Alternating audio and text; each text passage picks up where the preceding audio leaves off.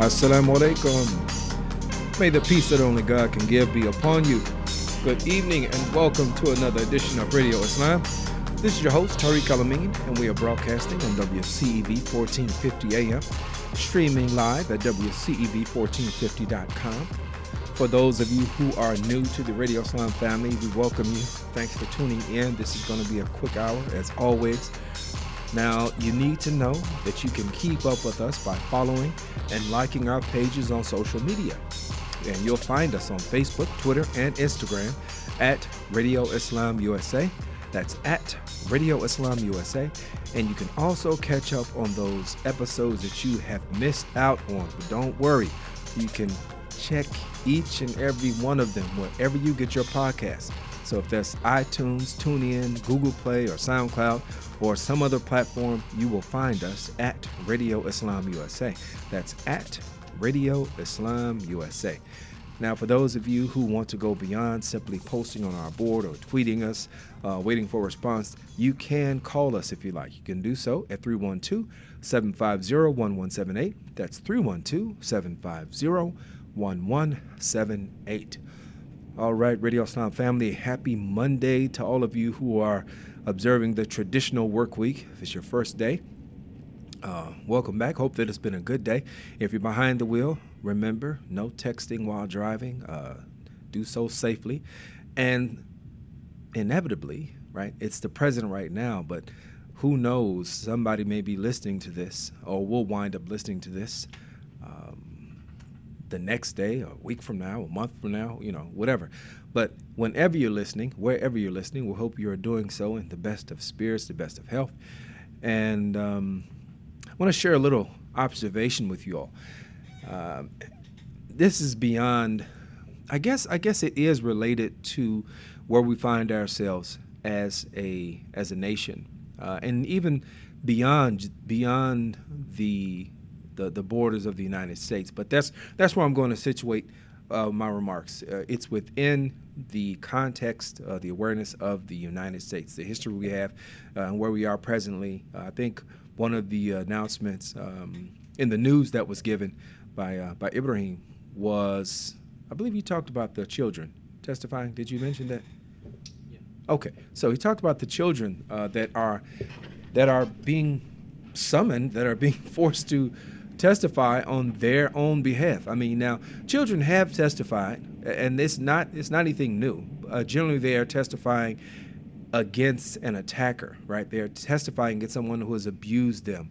Uh, quite often in, in, in, family court and things of that nature, uh, children will be called on to testify, right? But this goes beyond that. We're, we're in a situation where children are being pulled away from their from their protectors, from their parents, and they are basically being put in a position to their testimony goes really against their parents, right?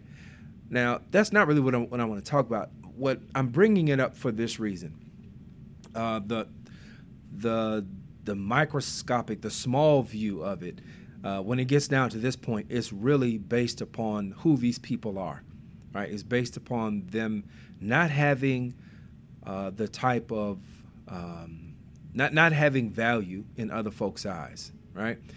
And and that is because of the just the deep and sad and sick history that is a part of the United States and its, its founding.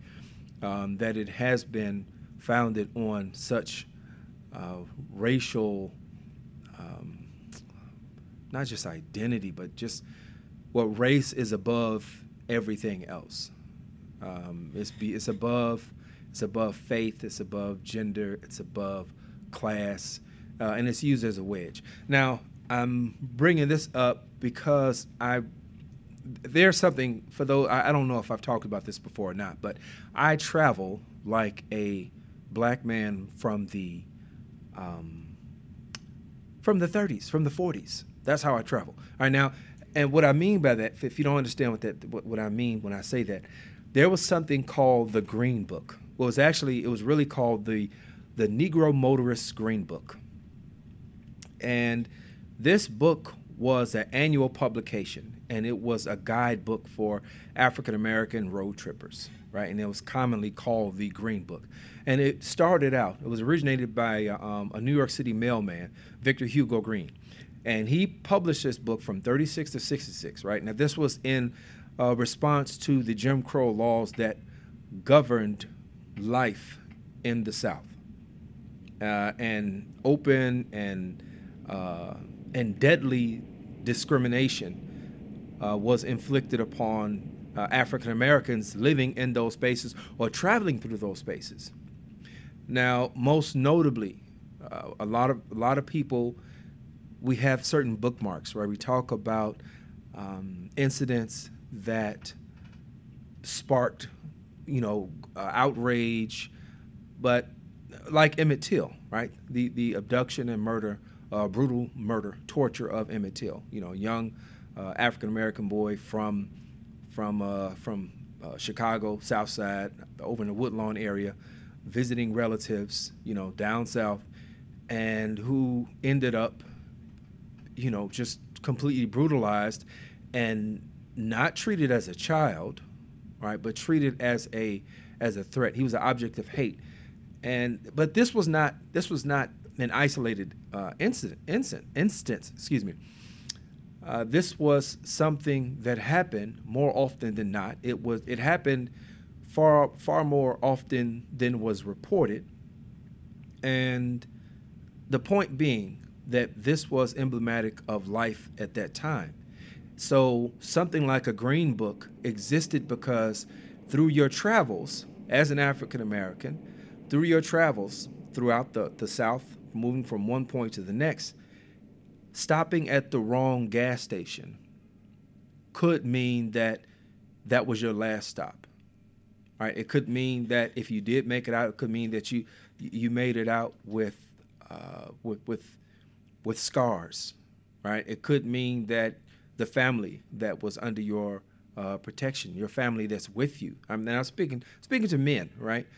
Um, but it, you know, I don't I don't even want to situate it just around men, but traveling and going to the wrong space, not knowing where you're going, it had it could have deadly consequences. So a book like this was was necessary, and it's probably a book that many of you may not be familiar with, but it was it was a reality, and it was it was a necessity.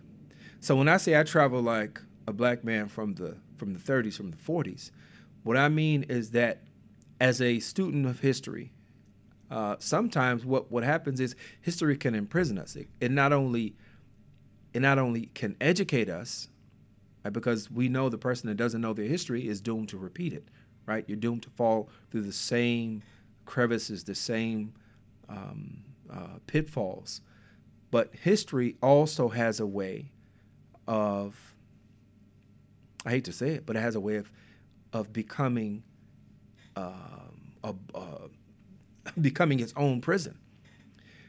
Now, I recently, matter of fact, just over the weekend, uh, I went, I drove my family went down to went to Atlanta uh, for the Community Life Forward uh, conference, and we'll talk about that uh, a little bit later on. Uh, probably not tonight, but we'll we'll definitely do a recap. We did some interviews and uh, got some really great footage that we want to bring back and share.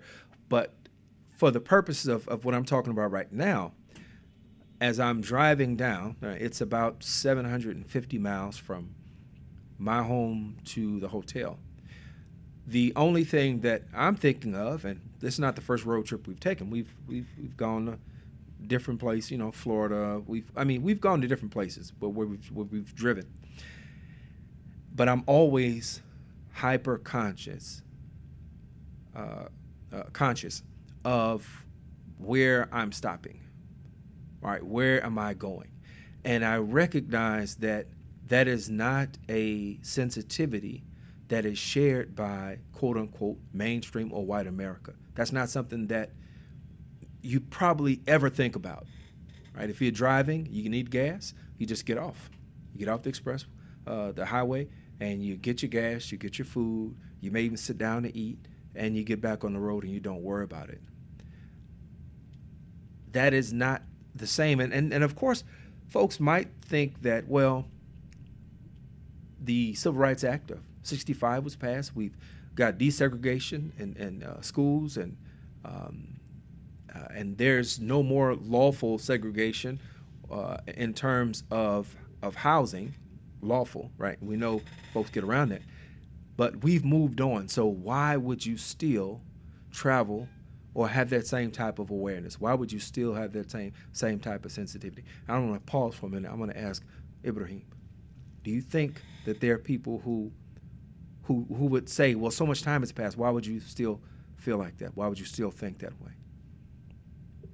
Are there some people who would say that? Yeah, who who would think? Yeah, like why?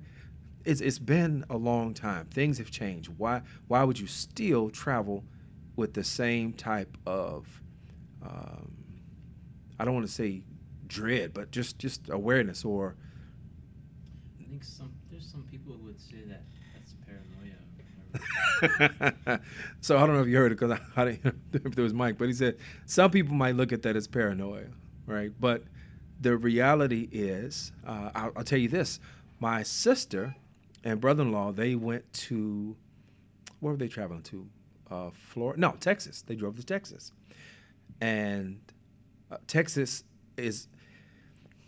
It's, it's hard to name any space in the South that does not have a, a history instances of brutality um, towards African Americans. But Texas has a special place um, it, with regard to that, right? That being the, the that being the site of uh, of June Juneteenth, where folks, the last people to find out slavery was over. This was in Texas, right? But anyway, they were they were driving and they saw a sign, a billboard, and it said something to the effect of uh, "Stop White Genocide."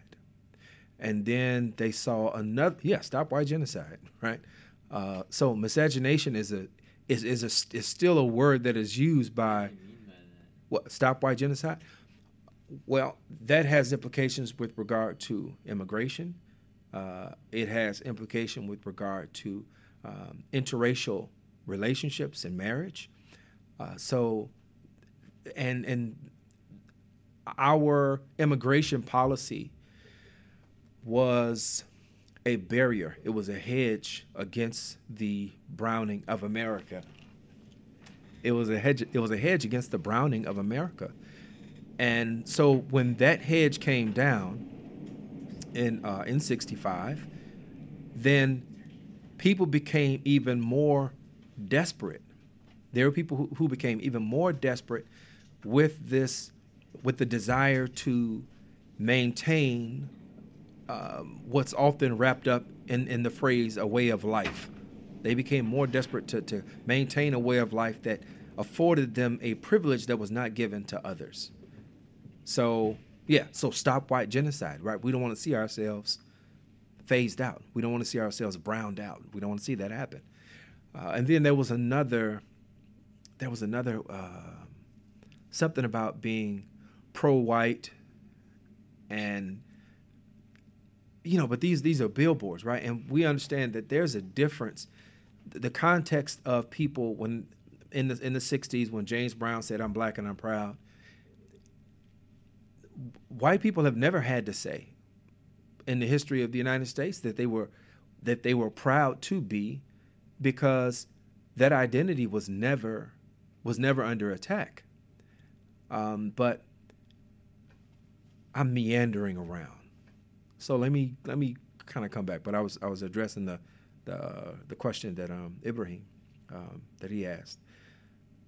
But traveling, right? It seems to be such a really simple thing. Get in your car and you drive. And I know everybody. You know, I, I am not a representation of all black men, not by any stretch of the imagination.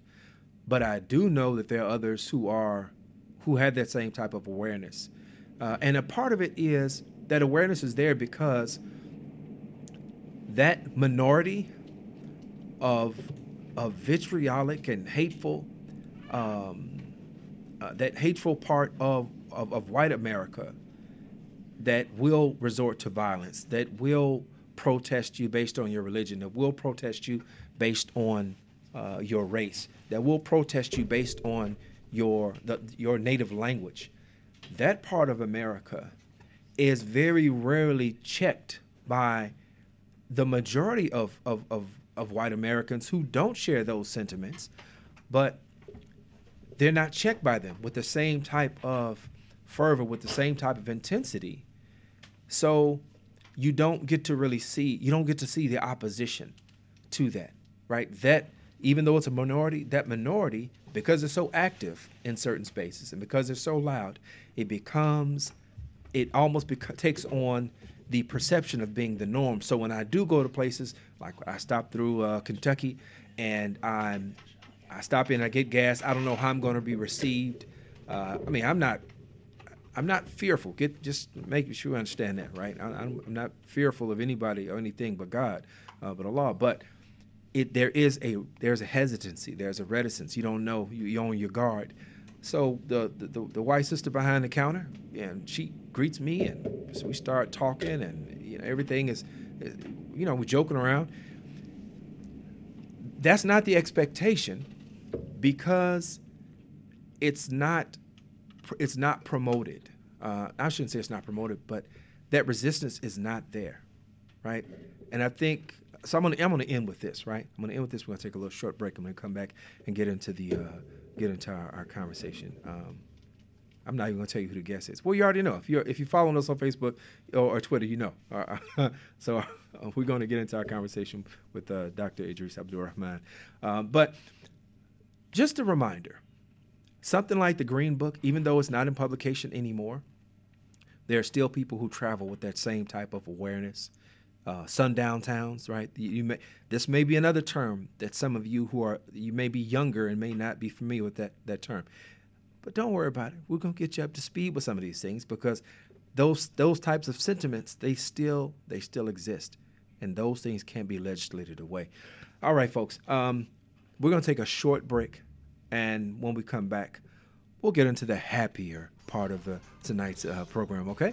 Uh, this is Radio Islam on WCEV 1450 AM. We'll be right back.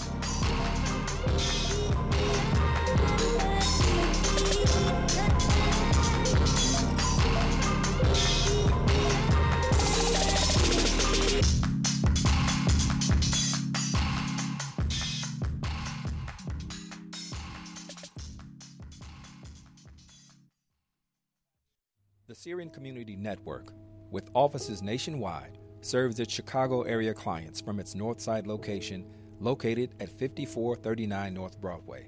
They provide housing, social services, education, basic human needs, and food security. The Syrian Community Network has Arabic speaking staff and is a partner organization of the Illinois Coalition for Immigrant and Refugee Rights. You can get more info by calling area code 872 806 0141. That's area code 872 806 0141 or by visiting their website at SyrianCommunityNetwork.org. A boy born in Joplin, Missouri was fascinated by anything with wheels and a motor. The odds of him going on to fascinate millions with his talent 1 in 260,000. The odds of him having 15 career NASCAR victories 1 in 1.7 million. The odds of a child being diagnosed with autism 1 in 88. I'm Jamie McMurray, and my niece has autism. Learn more at autismspeaks.org/signs. Brought to you by Autism Speaks and the Ad Council. My name is Sue Smith. I'm 38 and I work at a graphic design company. And the teenage me would tell you I wouldn't be into drawing and art if it wasn't for Big Brothers Big Sisters. My big sister showed me early on that I could do anything. And to the young me, that meant a lot. My big sister's name is Sheila, and Sheila is the reason that this eight year old grows up to have an amazing job as a graphic designer. Whether you donate money or time, you're helping Big Brothers Big Sisters help a child. Start something today at bigbrothersbigsisters.org. Brought to you by Big Brothers Big Sisters and the Ad Council. Radio Islam, the nation's first daily live call in talk radio show produced by Muslims for the mainstream market. Radio Islam, on the air since 2004 because of your generosity. Radio Islam salutes its most valuable asset, you, our listener. From our producers to our interns, we appreciate your support. Thank you.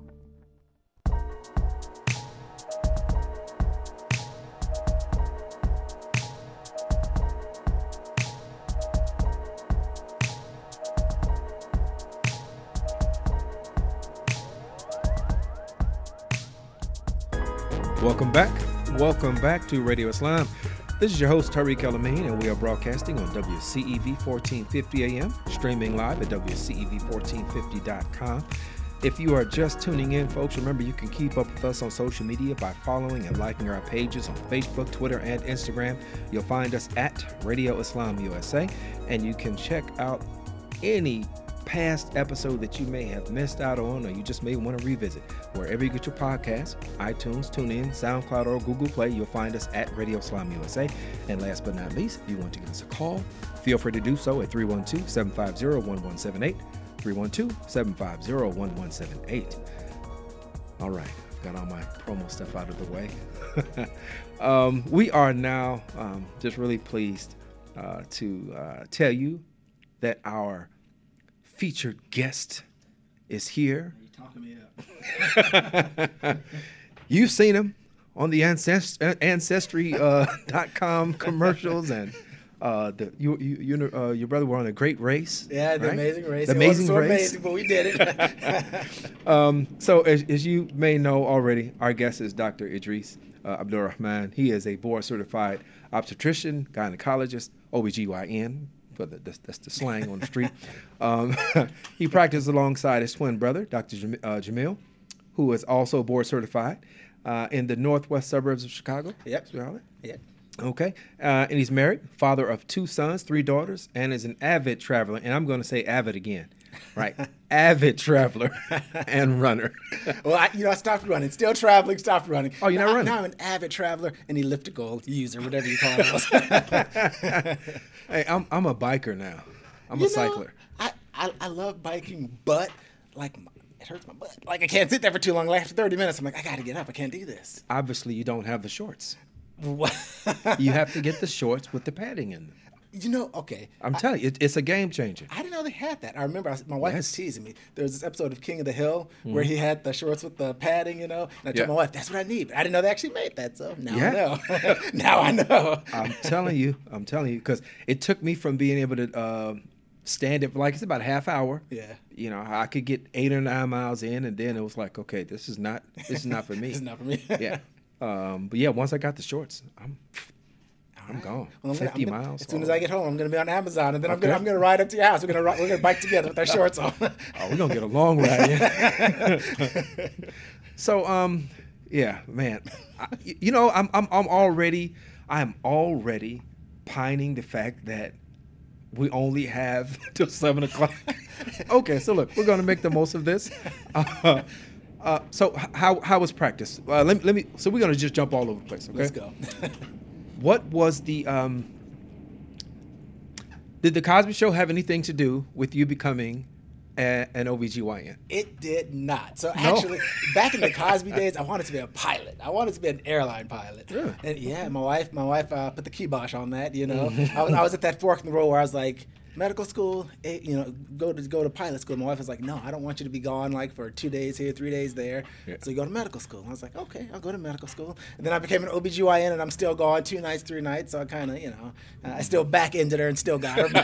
but uh, but no, it had nothing to do with the Cosby Show. It's just you know. But when I went to med school, Yeah. you know, and I thought I wanted to actually be a GI doctor. You know, don't really? ask me why, but I thought I did. Um, but then when I did the OB rotation, it wasn't something that was in my mind. But I was like, this is cool. You get to deliver babies, you get to do surgery, you get that continuity of care in the office. You get to do a little bit of everything, you know. And, and people don't know I'm a little ADD, so I can't do just one thing. You know, so it was good to be able to kind of dabble in everything. Yeah. So how long have you been um, a practicing uh, doctor, physician? I want to say like a year, just because that would make me like 28. Ah. But the reality is, I graduated in uh, 2002, so 16 years. wow. Yeah, Wow. Has it flown by?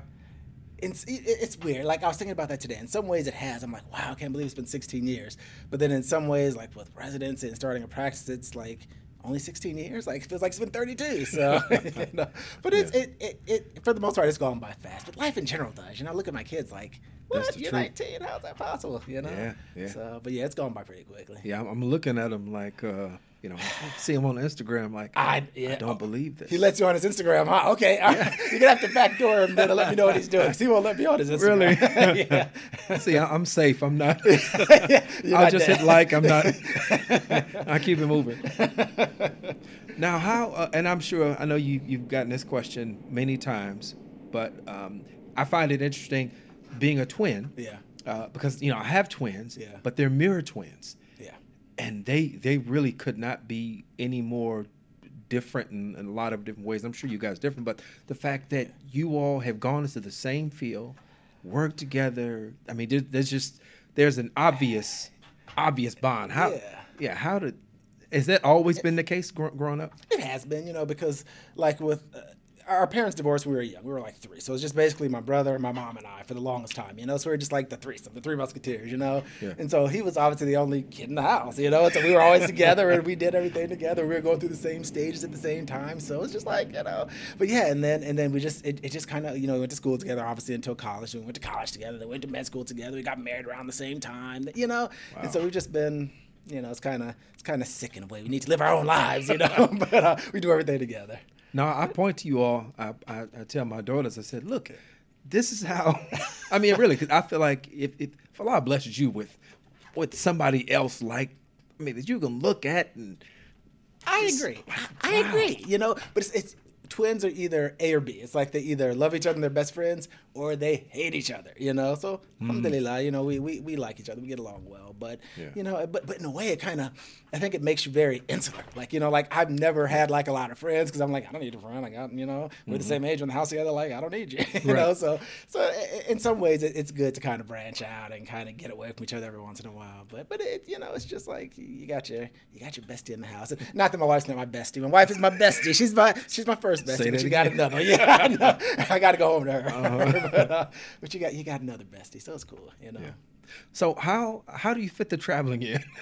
you know what? It, it, so I don't know if I should say this on the air because somebody from work may be listening, but you just got to get creative with your vacation days, you yeah. know. So I, uh, I take a half day here, take a half day there, combine a day here, and uh, but yeah, you know, you just you got to do it. Like people say, oh, you're gonna go to India for like five days. That's crazy. I'm like, but you know what? It's like you're on the plane for maybe 24 hours combined. You still got four days. You know, like you just you have to be gone for that amount of time. When whenever you got a flight over 12 hours you know oh, yeah. you just yeah. have to. You have to but you just you just get it in it's like you know what? Okay i got a week then i'm just gonna do it you know because you only live once and inshallah i'll live to be 90 or 100 but i may die when i'm 50 you know? So you got to yeah. do it now while you can.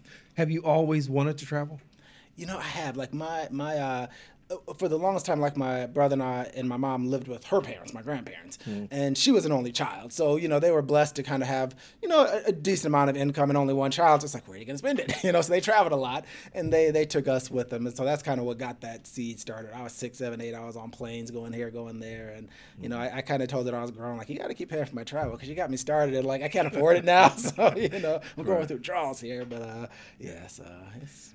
So what has that done for? I mean, it, and I, and I ask this as a parent. Um, we've been able to take our you know take our daughters a few different places, and uh, when they talk to folks who've never been outside of the um, the state, yeah, right, or uh, the country, um, they, they it surprises them a little bit, yeah, right. But with the frequency that you all travel, do they see the world? How, how do they see the world? You know, it's kind of weird. Like, I think that you almost have to have two different perspectives. Like, if you kind of grew up like one of those people that maybe never left the state, and, and then you start to see the world, yeah, your, your eyes open, like, wow, there's so much out there. In a way, I think when you're kind of born that way, like to my kids, it's almost normal. And and my wife and I we talk about that, and it kind of bothers us a little bit. Like I want them to realize like you're really blessed. Like you've been to so many places, like you're blessed. Like yeah. to them it's routine. Like oh we're gonna go to you know wherever. You know it's just yeah. really routine. I'm, and I always tell them like you know what no like I want you to research this place. I want you to get out and like when I just go into the beach, you're gonna get out and kind of immerse yourself in the culture, see the people, you know, see the good, see the bad, and know how blessed you are. You know, mm-hmm. um, so I think it's I think long term once they they get out in the world and they're married and they have kids, they'll really kind of look back on this and realize how special it was, and hopefully it gives them a a perspective, you know, that other people don't have. But right now, they're just like teenagers. They're like, whatever. Like, they don't yeah. care where they are, you know? Yeah. But that's teenagers. Now, it's funny because I was talking about um, travel in the, in the, in the first uh, opening segment. Now, what's funny is my wife, uh, because she was stationed overseas, you know, she was in the military, Yeah. and uh, so she's moved around quite a bit. So she she's I'm not gonna say she's, she's my opposite, but she yeah, in a lot of ways she is right. Yeah. Well, I'm a much more reluctant traveler, where I, I plan out, you know, exactly where I'm stopping and all that kind of stuff.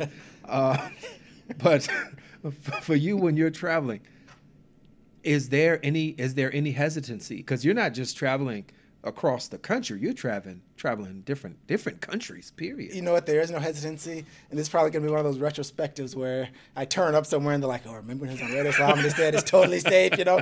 But like my wife is, she's kind of like you. Like when I when I hit the ground, I want to hit the ground running. Like, okay, let's go here, let's go here, let's do this, let's do that. And she's like, you know what? I don't like you doing this by yourself. You may get kidnapped. This may happen. That may happen. You know. But I'm just kind of like, you know.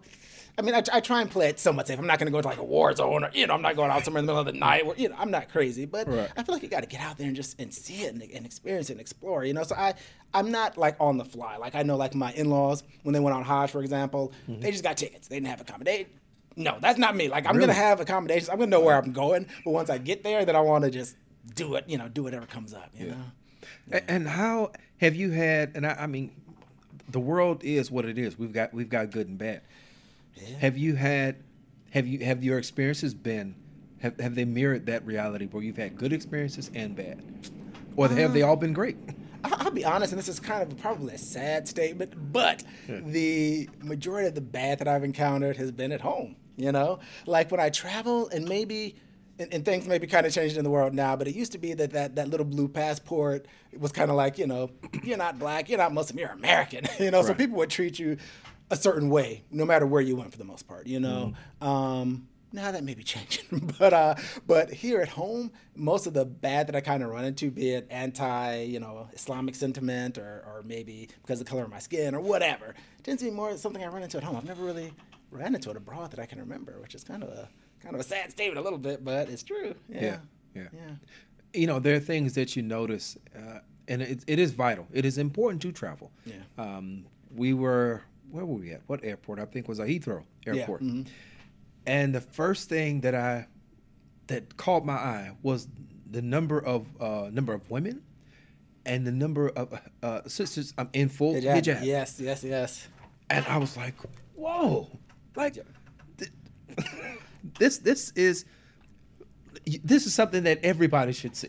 You know and that's the thing. It's like like it, it- this last december like my wife and i we went to uh, malaysia and indonesia. Okay. and so that time she was like i want to take my parents with me because outside of like the middle east they, they haven't been to any majority muslim countries you know? And so yeah, i think that as muslims in america like we kind of feel like everybody lives the way that we do in the sense that you know sometimes people that wear hijab are kind of timid too and you know we're only in certain settings for the most part but yeah it's like when you go even england Yeah. europe uh, asia like you'll see hijabis at, at, at, you know at police officers security guards at, at immigration you know and it gives you this this this totally different perspective you know and and another thing that i love is like in the airport you see the the musalla the prayer room I'm like, Yeah.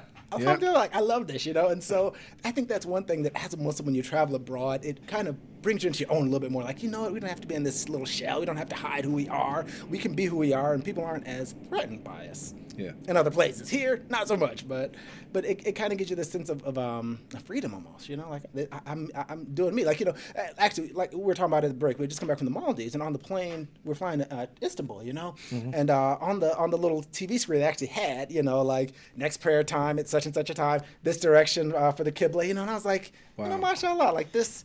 You start to feel like you know. what- Whereas in the states, oh my god, like my wife wearing hijab, she's even like nervous to get up and go to the bathroom. Sometimes I'm like, yeah, honey, go to the bathroom. you know, she holds it in because she doesn't want to be that hijab. You get up, walking towards the cockpit. You know. Yeah. And so it, it, it just is this. It, it's this whole. It's this different feeling when you're abroad. It really just makes you feel like you're not alone. You know. Th- yeah, there's a there's a, a feeling of, of of being recognized and being affirmed, uh, and and I think for children to see that, especially because you know our children, th- this is all they know. They don't know anything prior to you know 9/11. Yeah.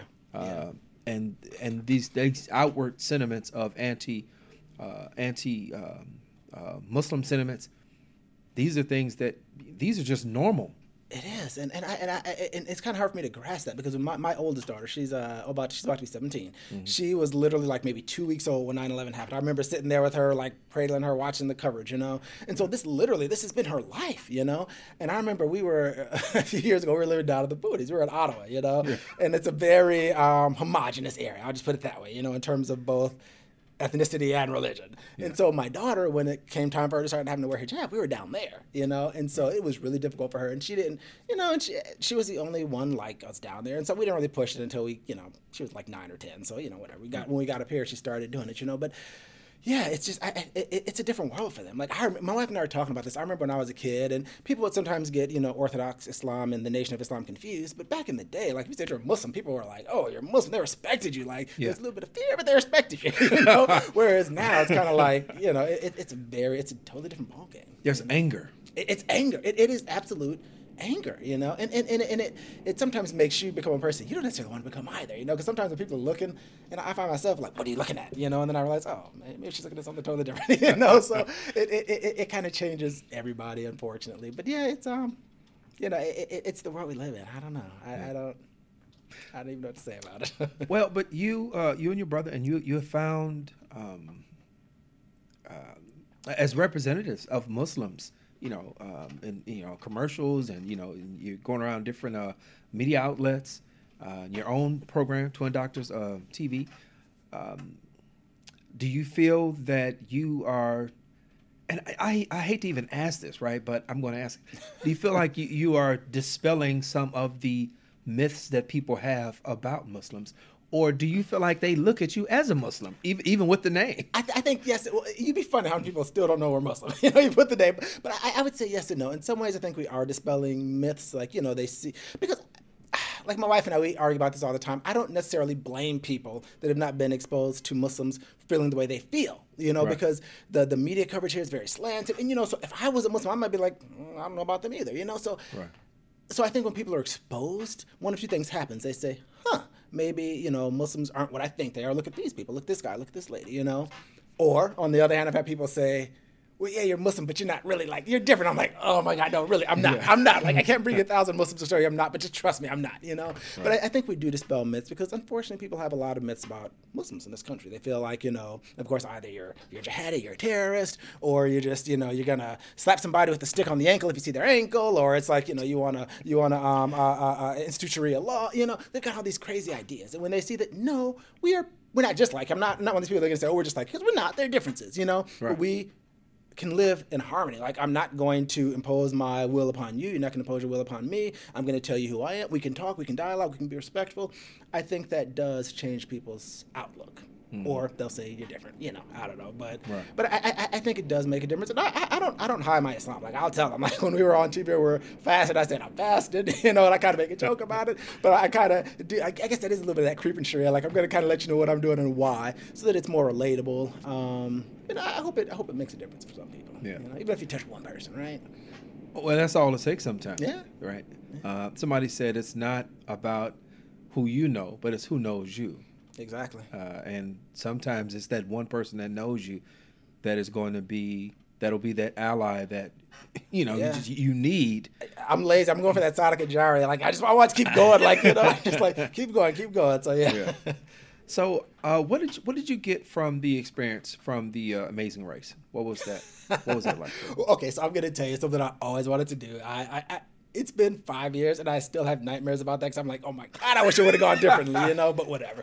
Um, but I think the the main thing that I got from it was. Um, before we went on that show, I never really thought about anything media related, you know. And then mm. when we actually did it, I realized I kind of like this. I like I like being in front of the camera, like, but not like in a in a like oh look at me sort of way. Like I, I don't want to be a, a Kim Kardashian. I don't want people in my life, and I don't want to be Instagramming my meal, and not, not Right. that kind of way. But I mean more in the sense that I feel like you know we all have something to offer, you know, Yeah. and it, it kind of put this bug in my head like hey you know you got something to offer too and and like you said even if you if you get 10 million followers and change the world or you get one person and you change somebody's life and they change the world you know i just felt like we could you know, kind of put ourselves out there and, and, and present both Muslims in a different way, present African Americans in a different way, and present doctors in a different way. So just kind of, you know, change it up a little bit. Yeah.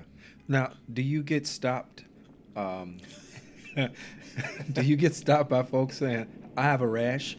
Uh, Let me tell you something. So this is the thing. So when we were, especially when we were in Otto, because it's a small town, like I, it, it was a little too personal in that you know your patient would be delivering pizza to your house, and I'd see somebody in Walmart. Like literally, once we were in Walmart, and uh, a lady had a rash on her breast, you know, so she pulled up her shirt. I was like, "Whoa, well, well now you should, like we're in Walmart here," you know. So people do that all the time, and, like, and I, I realize I'll have people call me, text me, Facebook me, or just hey, you know, I got this going, I got that going on, and it used to kind of bother me a little bit. Like, can I just live? I just want to, just want to live, you know. But my wife was like, look at it a different way. It's like this is like little ways to help, you know. Because you know, once we were we were on, uh, we were on Hajj and we had just finished, and uh, we were still there, kind of just you know before we left the country, mm-hmm. and. Uh, there were like three of us in a room, like is myself, this other doctor, and then um, this engineer from Texas, you know.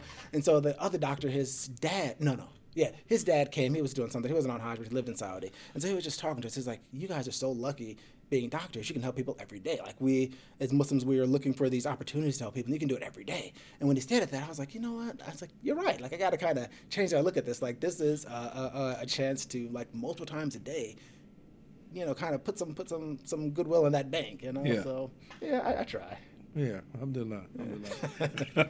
so aside from the uh, aside from the random folks just coming up to you, uh, what are some of the things that you've that you've accomplished or that you try to make try to do with uh, Twin Doctors um, TV? You know, the one thing is making healthcare like accessible and understandable. Like one thing that I've realized, both being a patient and being a physician.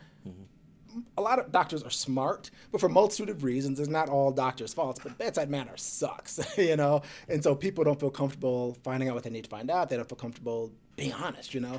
And right. so the one thing I wanted to do is be like, hey, you know, I've got to be professional enough to be a doctor because you're not going to want to talk to me if you think I'm like mm. your child, you know? Right. But I also want to be relatable enough to make you comfortable. And so that was the main thing. I want to make people comfortable and make medicine accessible and just be like, hey, you know, let's talk and, and what's going on and see if we can help people in that way. So I think that's the, the one thing we really wanted to um, accomplish. The second thing, and we're, we're still kind of working on this, but I really want to um, especially for like the African American community and the minority community, I want to kind of be an example of, of, of what you can do. And I'm not full of myself like, oh, I'm the pinnacle. No, I got a lot of work to do. But, you know, I think that we don't have enough, um, we don't have enough good role models, you know? And the role models we have, they're negative and, and or at least the ones that are put out there. Let me put it that right. way, because that, that, that's one thing that people say that really those that are That's not true. The ones that are that are put out there are negative, you mm-hmm. know. Um, and and I want to kind of change that script a little bit, like, hey, you know, and you don't have to be a doctor. You know, you can be whatever you want to be, you know. Um, but I just want I want to be a face that that brown people and black people, people of color, minorities can look at like, you know what, they did it too, and and and, and it's possible, you know. What do you think of?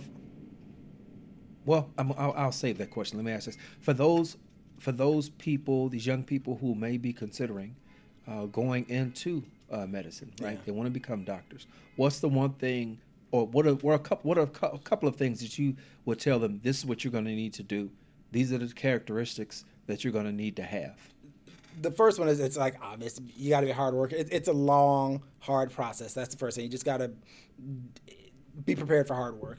But the second thing is you got to have a thick skin. You know, um, mm. one thing that I it, it, again, being a person of color, one thing that I realized, like, partially, I'm not gonna lie, I'm probably a little bit paranoid, and like, it's probably 50 50. Sometimes it's there, sometimes it's not, you know. Yeah. But being a person of color, I realize it, and it's just not in medicine. In law, in any field where you're one of the few, um, I, I look at my brother and I talk about it like this all the time. If I make a mistake, and we're all human, we're gonna make mistakes. It's right. like, oh, that you know, affirmative action child made a mistake, doesn't belong here, you know. Whereas if you're a, you know, a 50 year old white man with salt and pepper hair, they're kind of like, oh, everybody makes mistakes, you know, it happens sometimes. So being a person, a brown person, a black person, a person of color, you've got to have a thick skin because that that old adage, you got to work twice as hard to get half as far. It's true. Like you're gonna have to deal with the, the, the subtle and the overt ism, racism, you know, sexism, whatever. Um, yeah. you, you, just have to have a thick skin. So you got to be willing to work hard. You got to have a thick skin, um, and you have to do it for the right reasons. A lot of people go into medicine for the money, and being a physician, you make decent money, but that's less and less now. Like you're definitely making less money, and when you're out in four years, eight years, it'll be even less. So you have to do it for the right reasons, which are, you know, it's primarily to help people. Mm. What do you think of the depiction of doctors on television? You know, I, I my wife and I talk about this because some people know my wife's an attorney. She's not a malpractice attorney. We'd be divorced. But, um, but you know, we talk about this all the time. Like, I, I, I, get upset sometimes when I like people expect a perfect outcome all the time, and I tell people, a doctors are humans, we're not gods, but also long before they were doctors, people died. Like, you know, things happen. Like, you're not going to live forever. Like, we hope you live a healthy life, but you're still going to die. You know, stuff does happen. And so I think that, um, and, and so, you know, I, I, I, I, I feel like television and, and, and, and just popular culture, they give do- people this false appearance that doctors like know everything and everything's gonna be okay. Like you have House, like you've got the craziest ailment out there, and Yeah. he's gonna sit down and scratch his head, and then oh, we're gonna cure you. Like that's not gonna happen. Like doctors do a great job, and we're gonna do our best. And but I don't want I, people need to understand that doctors are human, and and and you know we make mistakes and.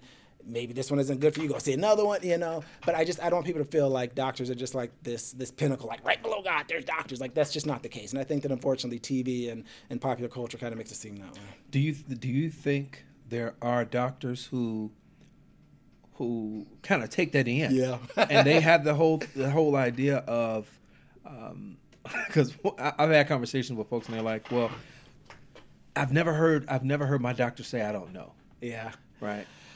Um, this idea that I have to, to to to admit that I don't know something or that this may be beyond you know beyond my my My practice scope. or I gotta- whatever. my I gotta scope, go look right? it up. I gotta leave the room and look it up. Yeah. So, I, so there are some doctors that just think they really know everything, but I would honestly say those are few and far between. I think most of the time doctors kind of put an air on, a because uh, you've kind of you've kind of been a part of this popular culture as well, so you feel like you have to be the one that at least looks like you know everything.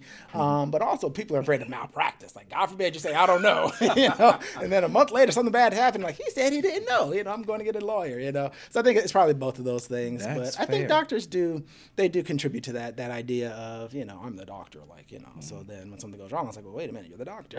you know, Yeah. so yeah.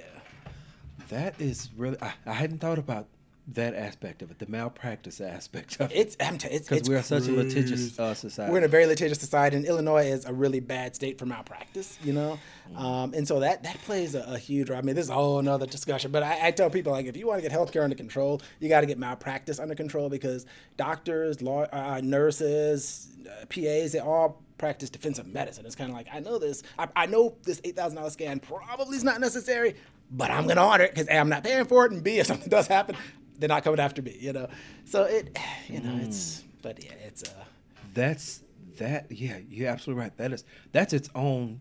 I think that's a series of conversations because Yeah. we talk about uh, getting health care, making it accessible and affordable, but the back end is um, malpractice and how how law is tied into it.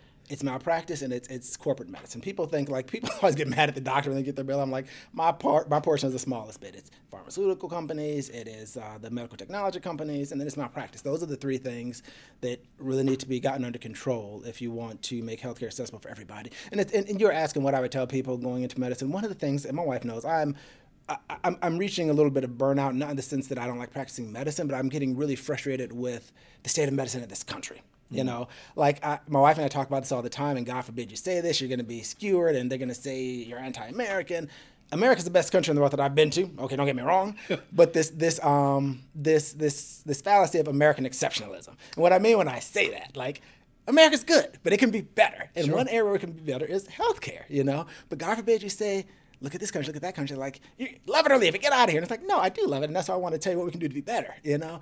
Um, and and and and healthcare is one of those areas where we do a pretty good job, but we could do way better. And I'm so tired of seeing it. Like I had a patient recently that had cancer, no insurance, and we're literally trying to figure out what are they going to do. Like I'm like this is America. Like, why are we even talking about this? You, you literally gonna die because you can't like do your cert. I mean, you know. So it's uh, that's one thing that I tell people that are going into medicine. Have that string to be prepared to change the world because you're gonna have to. It's gonna be a uphill climb, but we've got to do something different and better. Yeah, it makes absolutely no sense that we are the quote unquote richest country in the world, but we cannot provide universal health care.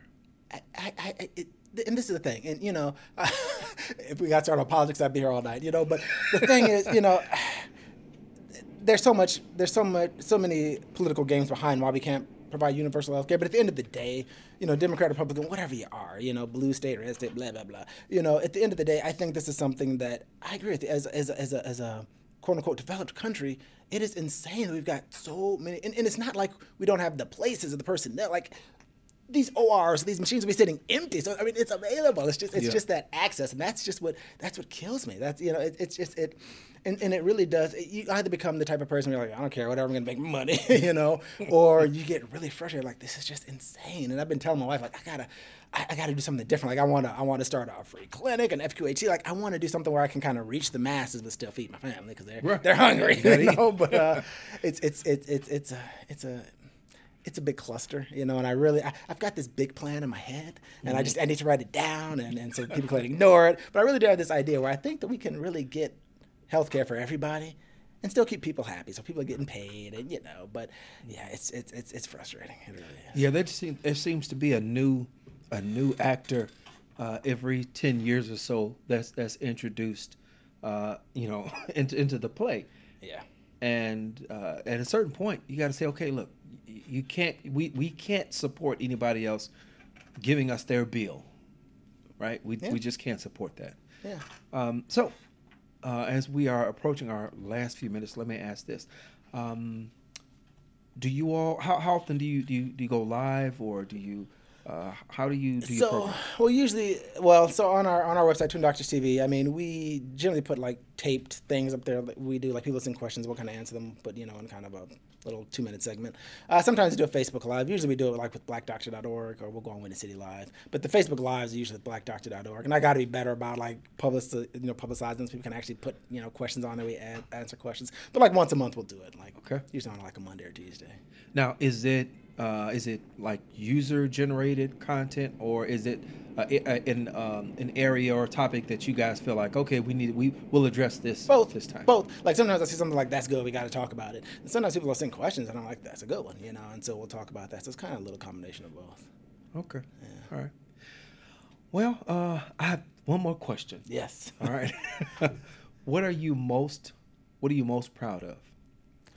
Oh man, that's a hard one. What am I most proud of? Um, this is gonna sound sad. Like this poor guy, he's not proud of anything, you know. But uh, I mean, I guess my big and this is a typical corny parental thing to say, but I would say my kids. Like, I mean, I, I do okay with what I do, and I, I can- but I can do better. I feel like I, I'm always ten steps behind. I need to do better. My, my biggest pride is it's my family, it's my kids, and that's what keeps me going. I Yeah. feel like yeah, we did a pretty good job there. If nothing else, we did a good job there. They're cute, they're well behaved. I can trust them. They don't take my money, you know. So, yeah. Well, you, you yeah, you all have a beautiful family. Oh well, thank Yeah, you. absolutely. I paid him to say that. All right, Radio Islam family. Our guest uh, tonight, uh, as you know, has been Dr. Idris Abdul Rahman, um, half of Twin Doctors TV. the better half. Um, so, uh, are we going to see uh, any commercials uh, soon? Um, well, you know what? That's a sore spot. But my brother, so he did a commercial for Blue Cross Blue Shield. So we tried out for this commercial. And they liked us both. So they literally flipped a coin, and he was heads, so he got it. So Get he'll be on the commercial, whatever. But that's fine. So he'll be on a Blue Cross commercial sometime soon. I don't know when it's coming out. you, you can always tell people it's you. Um, that's what I'm gonna do. That was me. Did you like it? That was me. All right. Radio Islam family, we have come to the end of another uh, another show. Uh, we want to thank you for tuning in. Uh, we'll let you know tomorrow our guest is going to be Kalia Abiade. She is the uh, director of programs over at the Pillars Pillars Fund, and uh, so you want to tune in. That's going to be a great conversation. Uh, make sure you are with us on social media because we put out every Monday the uh, Radio Islam Work Week, so you can know exactly what's uh, what the what, what the topic is and who the guests are. Okay, uh, that's it. We want to thank our engineer over at WCEV, Ramon. Thank you very much, sir. We thank our engineer in studio, the impressive one, Ibrahim Bey. I'm your host and producer, Tariq El Amin. Our executive producer is Abdul Malik Mujahid. We remind you that the views expressed by the host and their guests are theirs and not to be taken as a representation of Sound Vision Foundation, even though it's all good, right? Anyway, we're going to leave you as we greeted you. Assalamu alaikum. May the peace that only God can give be upon you. アンバー。